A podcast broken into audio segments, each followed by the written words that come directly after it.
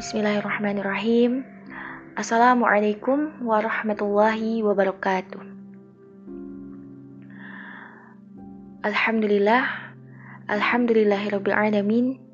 Wabihi nasta'in ala umurid dunya waddin wa ala alihi wa sahbihi ajma'in. Asyhadu an la ilaha illallah wa asyhadu anna Muhammadar Rasulullah. Amma ba'd. Puji syukur kita panjatkan kehadirat Allah Subhanahu wa taala yang mana atas kesempatannya lah sehingga kita dapat berkumpul dalam forum ini ya dalam forum yang insya Allah dibarokahi ini. Salawat beriring salam tak lupa kita haturkan kepada Nabi kita Baginda Muhammad SAW yang merupakan suri tauladan sekaligus perantara risalah bisa sampai kepada kita sampai hari ini. Melalui beliau pula lah uh, ibadah-ibadah yang bisa kita kerjakan pada saat ini. Salawat tercurah pula kepada keluarganya, kepada sahabat, serta para pengikutnya. Semoga kita semua yang hadir di majelis ini termasuk orang-orang yang bisa berkumpul dengan beliau selalu berada di, di bawah naungan sunnah beliau dan menjadi umat yang dibanggakan pada hari kiamat. Amin, amin ya rabbal alamin. Seluruh panitia Productive Girls Community Jabar, seluruh teman-teman yang hadir, yang insya Allah kita akan berbicara mengenai belajar menghargai diri sendiri. Terima kasih. Terima kasih sudah mengundang kepada teman-teman yang sudah bergabung jazakumullah khairan kasiran. Mudah-mudahan pertemuan ini, pertemuan di malam minggu ini adalah pertemuan yang menjadi saksi kelak di hari kiamat bahwa kita adalah muslimah-muslimah yang selalu senantiasa dipenuhi dengan ilmu, dipenuhi dengan majelis-majelis ilmu. Um, membincangkan mengenai menghargai diri sendiri ini merupakan bagi saya pribadi ini merupakan suatu hal yang menarik gitu. Ketika panitia men, uh, menyerahkan bahwa tema yang akan dibahas pada malam hari ini adalah menghargai diri sendiri, uh, jujur saya excited karena uh, pembahasan ini menarik sekaligus luas gitu. Dan sebenarnya nggak akan ada habisnya. Mau kita semalaman bahasnya juga sampai pagi gitu. Nggak akan ada habisnya gitu. Tapi jujur uh, proses untuk menghargai diri sendiri ini proses yang berkesan juga untuk diri saya pribadi gitu karena hingga saat ini juga saya terus mengikhtiarkan gitu untuk menerapkan kepada diri sendiri. Oleh sebab itu, saya ingin uh, berbagi sedikit tips gitu kak kepada teman-teman semua. Uh, supaya insya Allah kita sama-sama ya gitu, sama-sama belajar uh, dan sama-sama berusaha untuk mengamalkan uh, sebelum masuk ke pembahasan, saya ing, uh, saya ingin menyampaikan sesuatu yang mendasar terlebih dahulu, gitu. Karena ini penting ya teman-teman, uh, untuk membangun sudut pandang kita. Karena cara pandang uh, ini akan yang mem, apa ya, membingkai atau memframe uh, kita dalam bagaimana cara kita berpikir, bagaimana cara kita bersikap dan bagaimana cara kita berperilaku gitu. Nah, cara pandang ini tentu kita yang ada di sini adalah semuanya muslimah ya insya Allah. Gitu. Sehingga artinya kita memiliki cara pandang yaitu cara pandang Islam. Kita semua sepakat ya di sini agar kita satu frekuensi. Nah, ini Islam itu relevan ya teman-teman. Dari awal diturunkannya Islam, dari awal Islam itu lahir gitu, sampai akhir zaman nanti Islam itu tetap relevan gitu. Nah, Islam itu Islam adalah way of life. Tentu pada uh, yang meyakini karena uh, ini nanti perspektif yang akan kita coba gali gitu dari perspektif inilah gitu perspektif sebagai seorang muslim dan muslimah gitu. sehingga pendahuluan ini tuh menjadi sangat penting uh, karena kita harus sama-sama meyakini dulu gitu bahwa Islam diturunkan oleh Allah Subhanahu wa taala melalui perantara nabi dan rasul dan yang terakhir dibawa oleh Rasulullah Shallallahu alaihi wasallam sebagai rahmatan lil alamin. Pembawa rahmat bagi seluruh alam. Nah, artinya apa?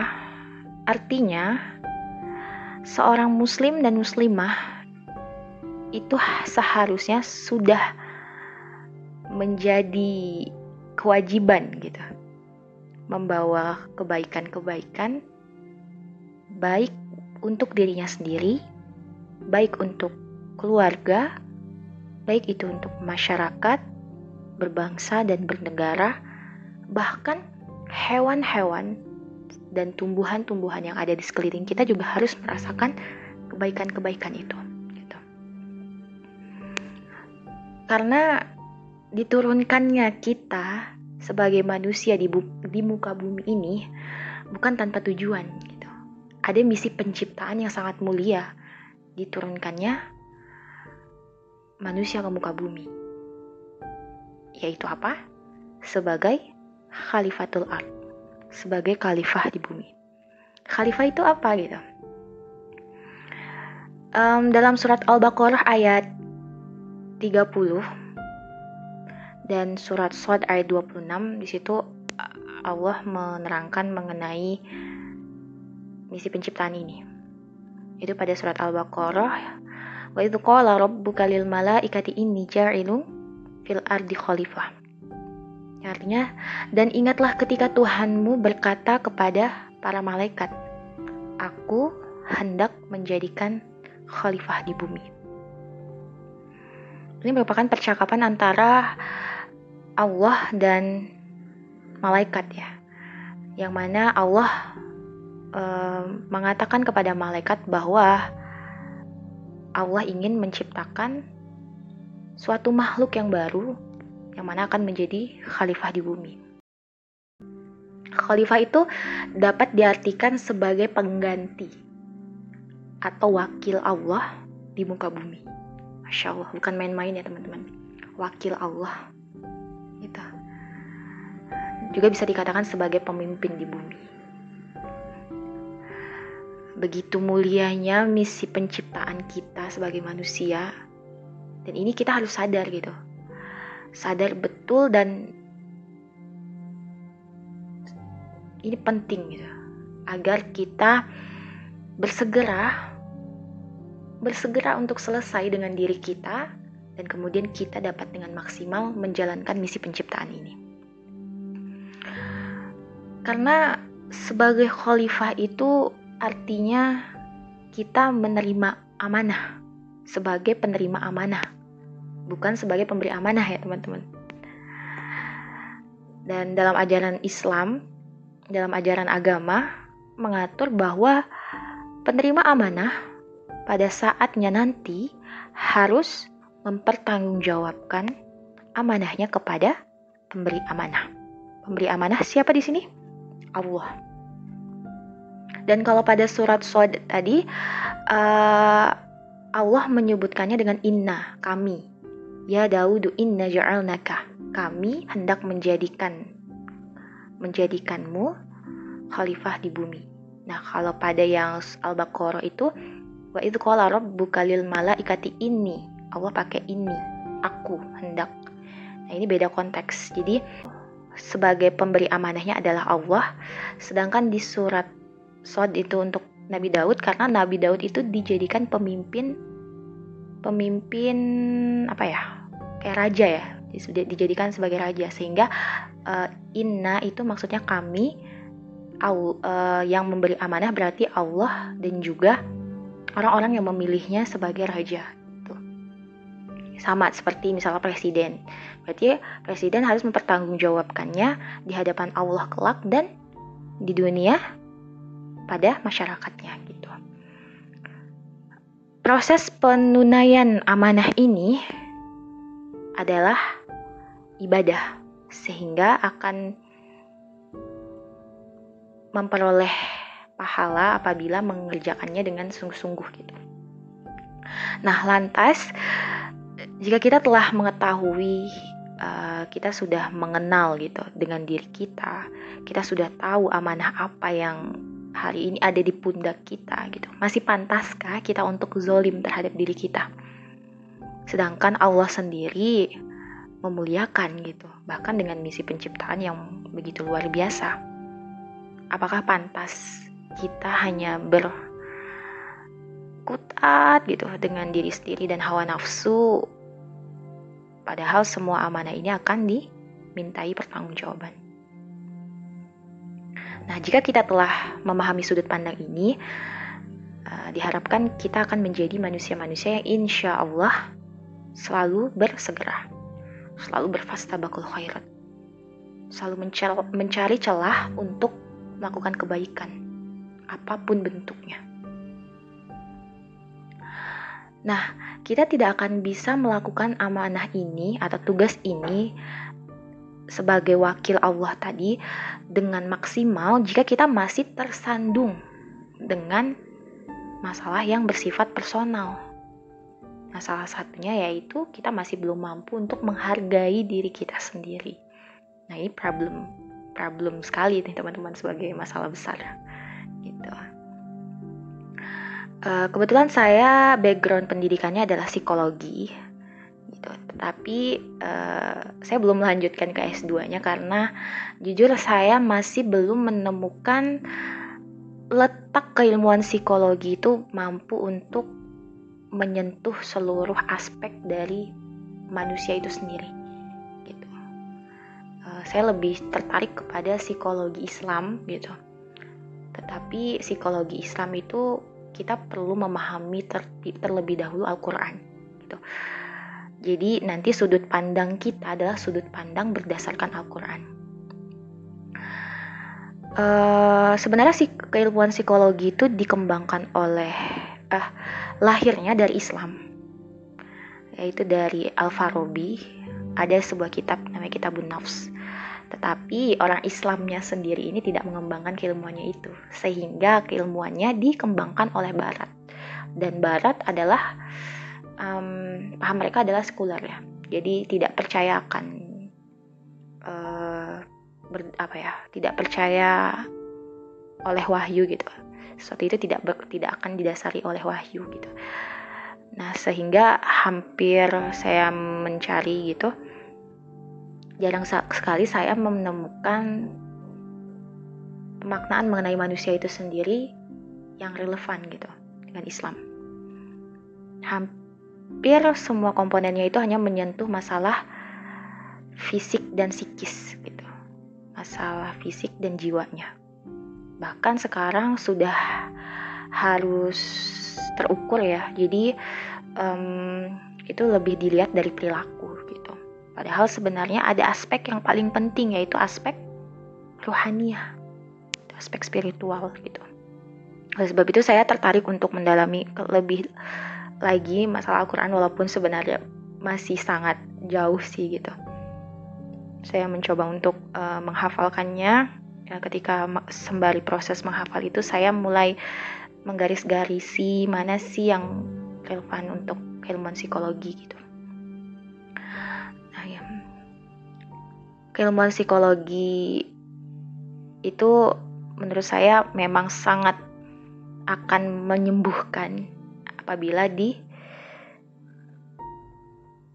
ditarik apa garis lurusnya kepada Islam dan Al-Qur'an sebagai dasarnya gitu. Karena manusia sendiri itu diciptakan berdasarkan fitrah. Dan fitrah itu adalah Al-Qur'an. Nah, bersama Al-Qur'an sebenarnya manusia itu sedang berusaha untuk menemukan kemanusiaannya. Karena apa? Karena manusia itu bukan hanya sekedar fisik dan psikis gitu. Tidak bisa diukur juga gitu. Tapi juga termasuk aspek keruhaniah. Nah, ini yang uh, menjadi suatu yang mungkin kurang valid ya kalau dalam keilmuan psikologi gitu. Nah, tadi sejak awal penciptaan juga manusia itu sebenarnya makna mendahului eksistensinya gitu. Allah bertujuan dulu untuk menciptakan manusia sebagai khalifah gitu. Baru kemudian diciptakan makhluk yang bernama manusia ini gitu. Nah, jadi fungsi manusia itu ada dua teman-teman. Manusia sebagai hamba dan manusia sebagai khalifah. Khalifatul ard. Manusia sebagai hamba itu artinya seluruh aktivitas kita itu tidak boleh disandarkan atau diniatkan kepada selain Allah gitu. Nah, jadi uh, kita harus paham konsep ini gitu. Bahwa manusia ini adalah makhluk yang multidimensional gitu. Jadi eh, Islam sendiri tidak melihat manusia itu terikat terhadap peran gitu. Tidak terikat pada perupa tidak terikat hanya sekedar fisik dan psikis tapi juga terikat pada fungsi-fungsinya gitu. Yang perlu kita lakukan pertama kali tadi kita mengenali bahwa kita ini sebagai hamba dan sebagai khalifah gitu Nah, ini sebagai bentuk pengenalan terhadap diri sendiri juga gitu. Barang siapa yang mengenal dirinya, sesungguhnya ia telah mengenal Tuhannya gitu. Jadi di sini ada relasinya gitu teman-teman antara kita mengenal diri dan mengenal Tuhan. Yang tadi pertama itu eh, kita sebagai hamba ya. Akan kerepotan sih kalau misalnya kita harus mengenal diri kita itu berdasarkan akal, berdasarkan uh, apa yang kita lihat ataupun berdasarkan perasaan kita sebagai makhluk. Gitu. Padahal sisi ruhaniah di sinilah yang paling penting dan paling berpengaruh sebenarnya untuk kita mengenal diri kita. Kesadaran kita sebagai hamba ini akan mendorong kita untuk terus menggantungkan diri kepada Allah kita tidak akan bergantung hanya kepada kekuatan diri kita saja gitu. Karena bukankah uh, kita telah mengenal istilah la haula wala quwata illa billah. Apa sih maksud kalimat ini yang berulang kali Allah sebutkan di dalam Al-Quran? Terungkap jelas bahwa tiada daya dan kekuatan kecuali dari Allah Ta'ala itu bukan uh, apa ya itu berarti bahwa sesungguhnya apa pun yang teralurkan dalam diri kita, baik lahir maupun batin, baik kecil maupun besar, itu semua adalah curahan cahaya Allah. Semua atas kehendak Allah gitu. Baik itu kita sadari maupun tidak kita sadari. Nah, kesadaran ini adalah bentuk self awareness Namanya kalau di psikologi namanya self awareness, kesadaran terhadap diri. Kesadaran terhadap diri yang paling tinggi. Karena pada akhirnya akan membimbing ruh dan jiwa kita pada pengenalan akan Allah. Gitu, dengan sebenar-benarnya pengenalan. Kita nggak cukup teman-teman untuk mengenal hanya sebatas diri kita saja gitu, self awareness terhadap diri saja, tapi self awareness yang mengenalkan diri kita hingga akhirnya kita mengenal pencipta kita itulah yang sebaik-baik self awareness menurut saya.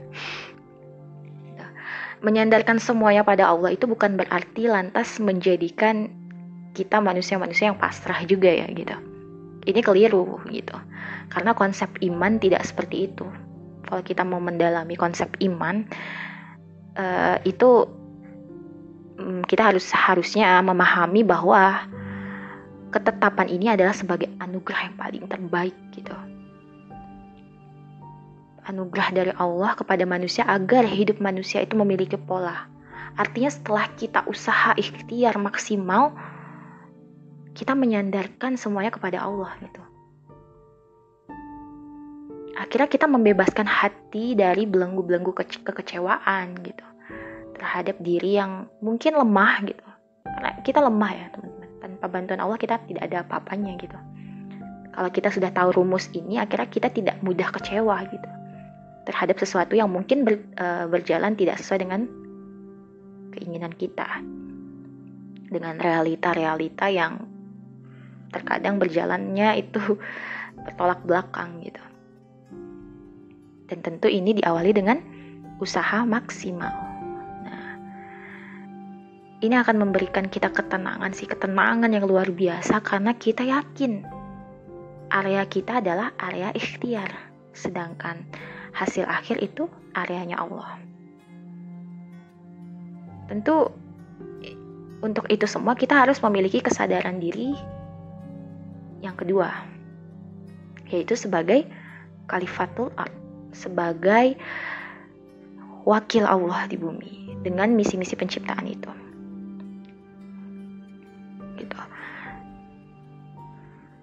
Um, peran kita sebagai khalifah ini tentu ditunjang dengan berbagai potensi ya teman-teman. Jadi dalam Al-Quran itu sendiri, manusia itu disebutkan bukan hanya dimensinya dimensi fisik saja, dimensi psikis saja, tapi mencakup banyak dimensi nih teman-teman. Dan bahkan manusia sendiri disebutkan dalam Al-Quran itu dengan berbagai penyebutan. Kalau kita mau peka ya melihatnya. Ada biasa disebut dengan nas, ada disebut dengan insan, ada disebut dengan bani Adam, ada disebut dengan bashar. Nah ini semua tentu dengan konteks yang berbeda-beda gitu. Tidak ada maksud di balik itu semua. Nah, jadi kalau kita udah uh, paham dimensi-dimensi ini, insya Allah kita akan menjadi manusia yang seutuhnya gitu.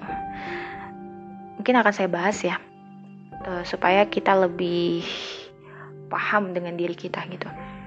Jadi uh, penyebutan manusia itu yang pertama ins. Ins ini disebutkan sebanyak 18 kali dalam Al-Quran, dalam 17 ayat dan 9 surat Kata ins ini digunakan Al-Quran dalam Al-Quran itu berkaitan dengan potensi, potensi jiwa. Nah, ini psikologi, potensi jiwa manusia. Di antaranya, tapi dikaitkan dengan hamba yang selalu berbu hamba Allah yang selalu berbuat baik. Kalau misal berbuat baik akan menjadi penghuni surga, tetapi uh, juga berpotensi untuk menjadi pembangkang dan penghuni neraka. Makna ins ini memberi peluang kepada manusia gitu. Potensi jiwa manusia ini uh, diberi peluang gitu untuk memilih gitu sesuai dengan uh, sehingga kita dapat menjalankan misi penciptaan itu secara sempurna. Nah, potensi setiap manusia itu awalnya netral. Tergantung lingkungan, tergantung pola pikir, tergantung apa yang kita masukkan ke dalam hati kita, itu akan mempengaruhi uh, ke arah mana kita memilih potensi itu. Gitu. Apakah lebih ke arah potensi baik ataupun potensi buruk? Gitu. Jadi di sini Allah maha bijak, uh, menunjukkan kemahabijaksanaannya. Allah memberikan apa ya? memberikan kebebasan kepada manusia untuk memilih gitu. Jadi jangan salahkan Allah jika kenapa sih kok ada orang baik kok ada orang jahat gitu. Berarti Allah nggak adil dong. Tidak, justru letak keadilan itu letak keadilan Allah gitu. Allah sudah memberikan kisi-kisinya, Allah sudah memberikan petunjuknya, Allah sudah memberikan manual booknya. Tinggal manusianya yang mau memilih ke arah mana. Dan setiap manusia mempunyai dua potensi itu, baik dan buruk. Jadi misalnya satu hari ini kita mau rebahan seharian, mau melakukan maksiat, itu Allah biarkan gitu. Itu pilihan. Karena sebenarnya ada pilihan lagi gitu. Kita bisa untuk melakukan hal manfaat hari ini atau kita bisa ngaji hari ini. Itu tidak kita lakukan berarti itu kan pilihan gitu.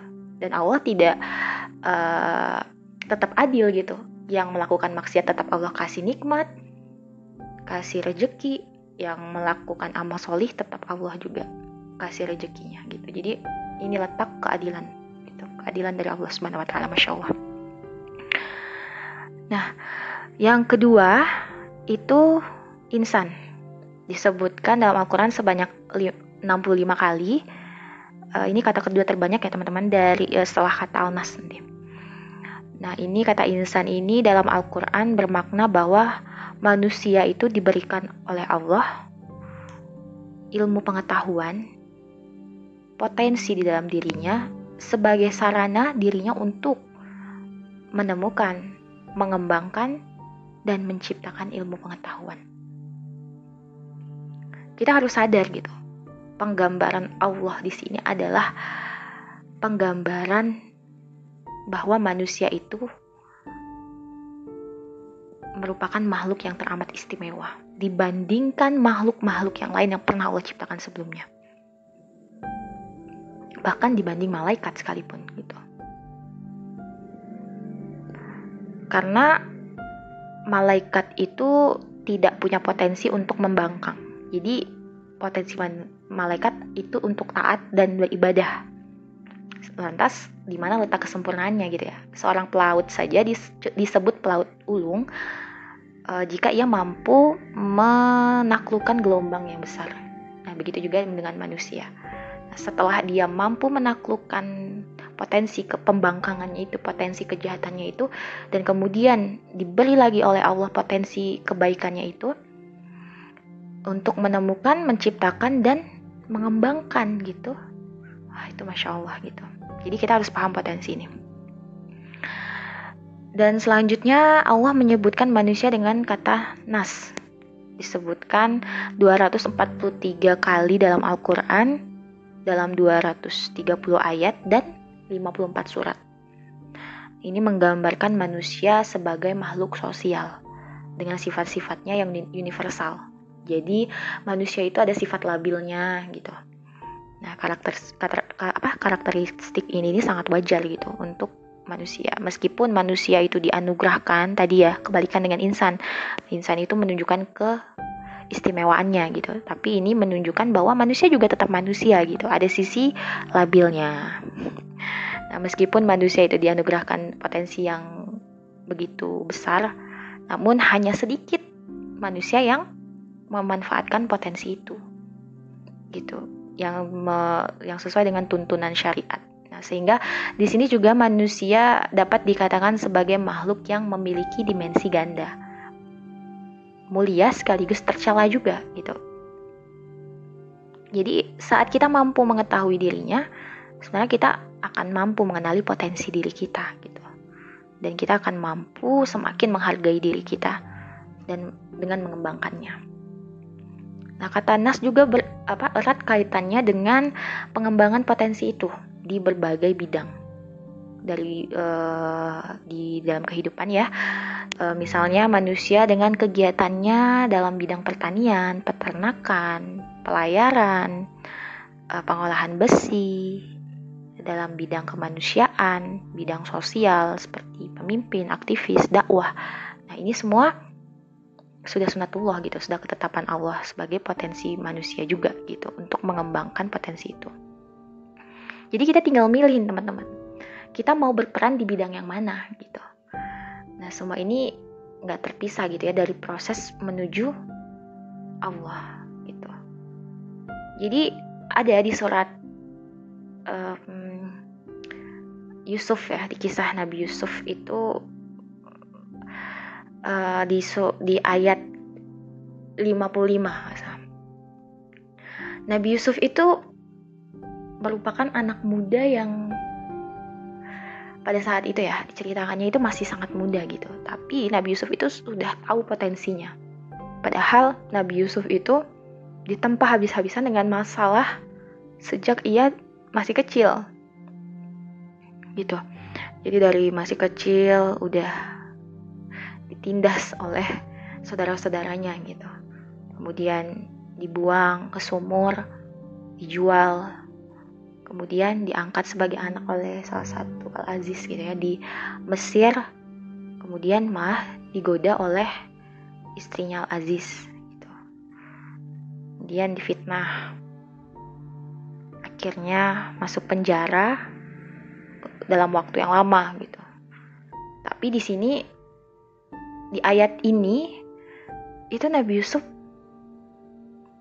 tahu dengan potensinya. Itu masya Allah pas waktu saya dapat ayat ini pas waktu mencoba untuk menghafalkannya itu saya seharian terkagum-kagum gitu dengan Nabi Yusuf. Karena nggak mudah ya untuk memah uh, memahami potensi diri gitu. Jadi uh, apa kata Nabi Yusuf di ayat 55 ini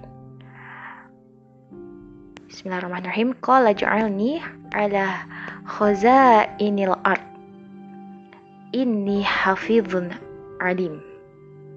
Yusuf berkata, Jadikanlah aku bendaharawan negeri Mesir Karena sesungguhnya aku adalah orang yang pandai menjaga dan berpengetahuan. Nah ini Masya Allah.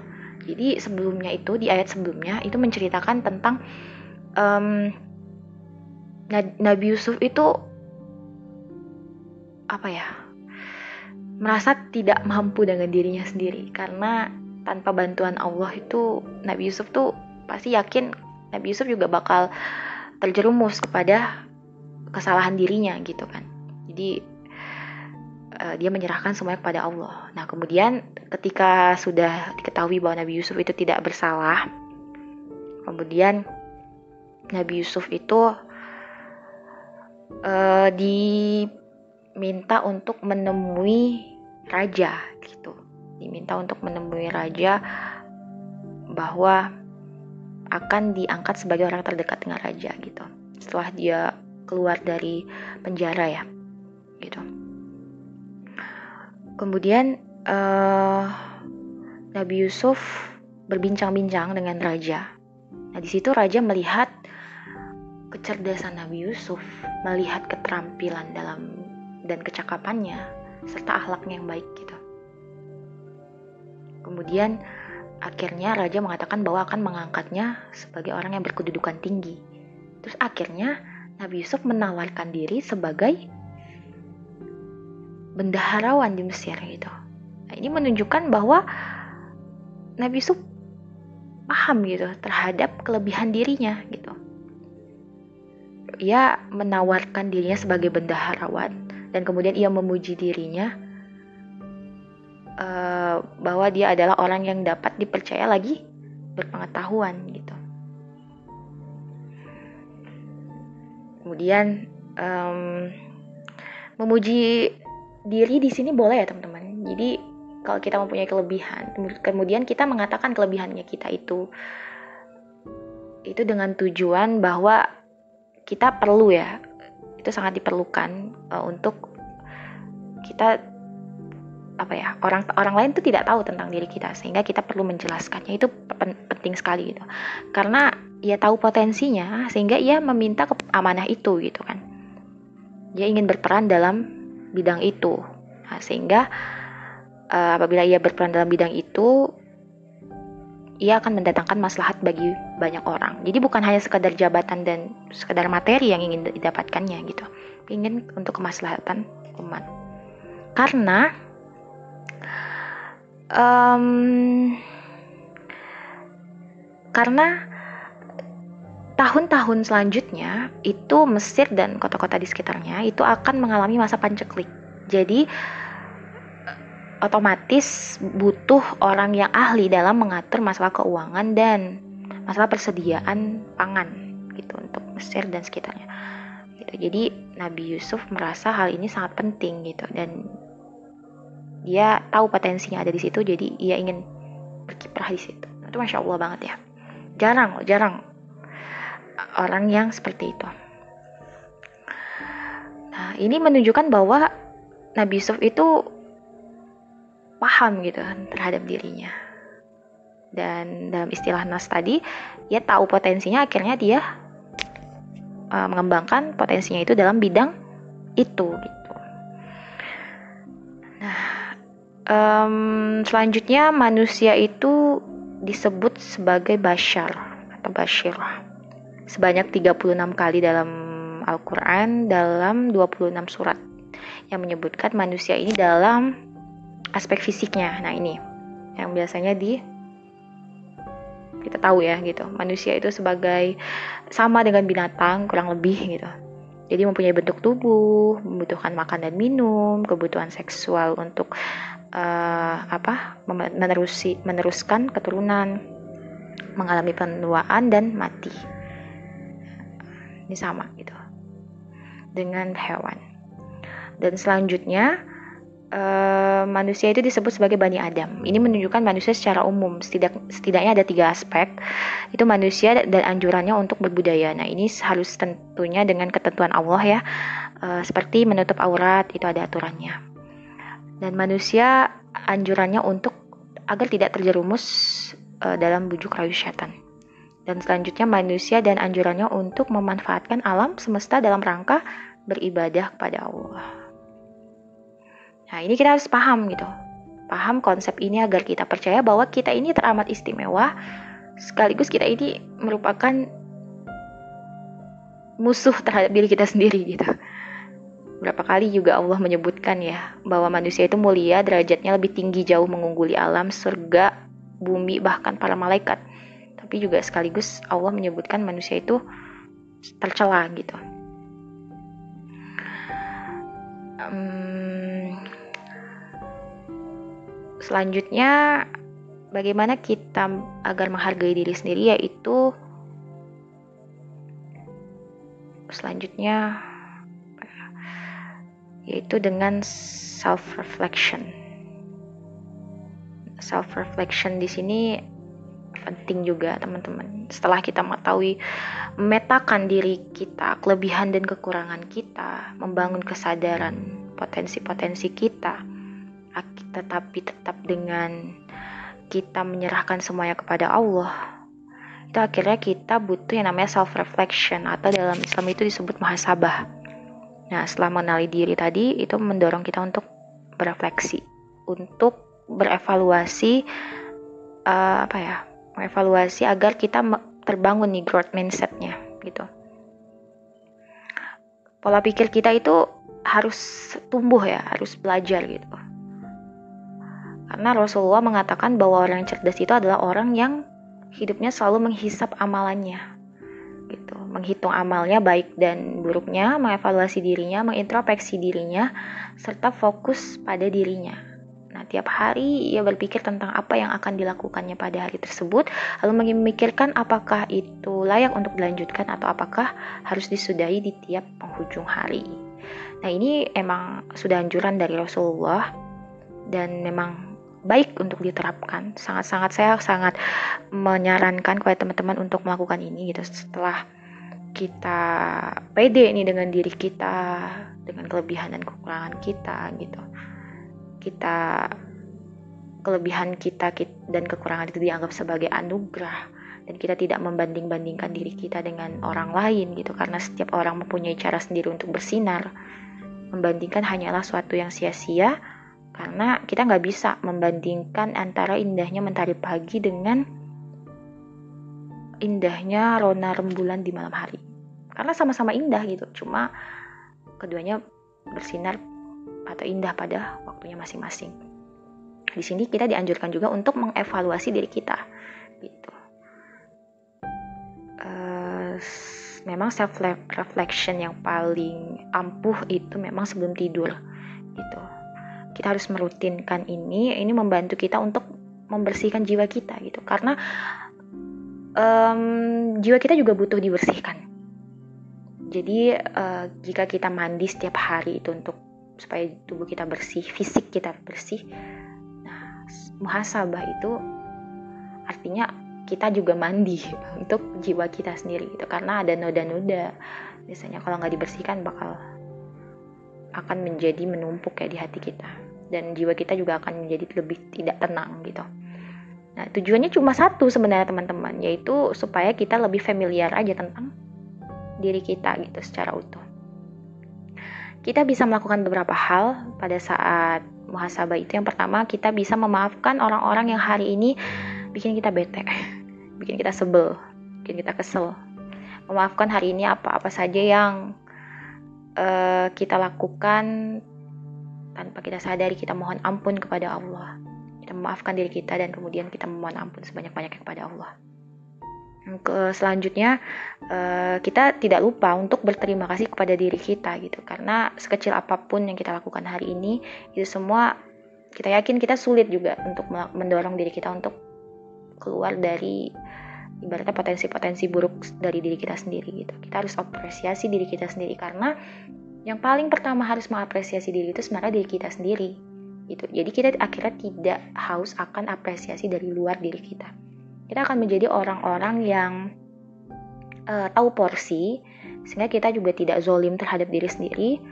Kita bisa melakukan apa pun itu secara tulus karena apresiasi ataupun apa ya pandangan orang lain itu sama sekali tidak mempengaruhi kita dalam langkah gitu. Karena kita sudah tahu prinsip kita kita sudah uh, kita adalah orang pertama kali untuk mengapresiasi diri kita gitu. Jadi kita tidak haus akan apresiasi. Nah bahaya kalau kita akan haus akan apresiasi dari luar diri kita akan menjadi orang-orang yang melakukan sesuatu itu agar dilihat oleh orang lain. Nah kalau achievement sebanyak apa pun dari luar kalau kita nggak mampu mengapresiasi diri kita sendiri itu semua akan percuma gitu. Dan selanjutnya uh, kita harus mampu mengevaluasi apa saja yang kita lakukan hari ini kita harus mampu memaafkan ya teman-teman. Jadi jangan ada yang disesali gitu. Kita uh, mengevaluasi ini agar supaya kita besok harus ada kesempatan. Kita harus memberi kesempatan terus kepada diri kita untuk menjadi lebih baik, menjadi lebih baik, menjadi lebih baik gitu. Jadi jangan dibablas misalnya, ah kemarin udah jelek, aduh gagal nih gitu enggak. Kita harus kasih kesempatan lagi diri kita. Gitu. Apakah lebih ba apakah yang kita lakukan ini lebih banyak manfaatnya atau banyak mudorotnya? Kalau memang lebih banyak mudaratnya tinggalkan. Gitu. Dan selanjutnya kita tidak melabeli proses gitu yang kita jalani. Kita nggak eh, nggak uh, boleh mengatakan sesuatu itu nggak enak, nggak berhasil gitu. Tapi kita harus sadar bahwa semua yang dihadapi itu perlu dijalani dengan pikiran yang clear. Uh, bukan semua akan indah pada waktunya ya gitu. Tapi semua akan indah di setiap waktunya jika kita mampu menjalaninya dengan penuh kesadaran dan mensyukuri yang hadir dan menjalani dengan diri yang penuh cahaya. Gitu. Dan yang terakhir, yang paling penting untuk menghargai diri sendiri adalah be yourself. Be yourself ini mempunyai apa merupakan hak ya untuk setiap kita gitu untuk menjadi diri kita sendiri. Menjadi diri sendiri itu seperti apa gitu. Kadang kita suka bingung ya be yourself be yourself tapi menjadi yang seperti apa sih gitu? Diri saya gini-gini aja gitu. Uh, menjadi diri sendiri itu tentu menjadi diri yang sesuai dengan yang Allah dan syariat inginkan gitu. Kita nggak um, dilarang untuk meneladani sosok yang mungkin menginspirasi. Misalnya kita meneladani Rasulullah, kita meneladani wanita-wanita yang dijanjikan surga seperti Syaidah Khadijah, Syaidah Fatimah, uh, dan lainnya gitu. Kita juga bisa meneladani sosok-sosok yang mungkin ada di sekitar kita yang itu menginspirasi kita atau membaca mengenai tokoh-tokoh yang sangat inspiratif itu sangat membantu kita menemukan diri kita gitu. Akhirnya kita bisa uh, apa ya mengambil nilai baik dari diri seseorang itu kemudian kita sesuaikan dengan rule kehidupan kita dan tentunya disesuaikan dengan prinsip hidup kita gitu. Nah, meniru ini eh meneladani ini beda sama meniru. gitu. Kalau meniru itu cenderung tanpa ilmu. Nah, itu hanya mempertimbangkan biasanya karena tren gitu. Jadi ikut-ikutan aja atau biar dianggap keren, biar dianggap up to date gitu. Nah, ini biasanya akan kita akan kehilangan jati diri gitu. Tapi beda dengan meneladani. Kita akan membawanya menjadi versi kita sehingga kita mampu untuk menjadi the best version of you and Allah version. Gimana sih kata-katanya? Pokoknya be the best for you and Allah version. Oke okay, gitu. Jadi uh, terus semangat terus belajar untuk mengenali diri terus mengevaluasi diri kemudian terus menjadi diri sendiri kemudian kita mampu untuk menghargai diri kita sendiri. Oke mungkin sekian yang bisa saya paparkan untuk mengenai belajar menghargai diri sendiri dan semoga apa yang disampaikan ini dapat bermanfaat dan apabila ada kesalahan atau kurang itu semuanya karena diri saya sendiri dan apabila ada kebaikan itu datangnya dari Allah Subhanahu wa taala. Bila taufiq wal hidayah. Wassalamualaikum warahmatullahi wabarakatuh.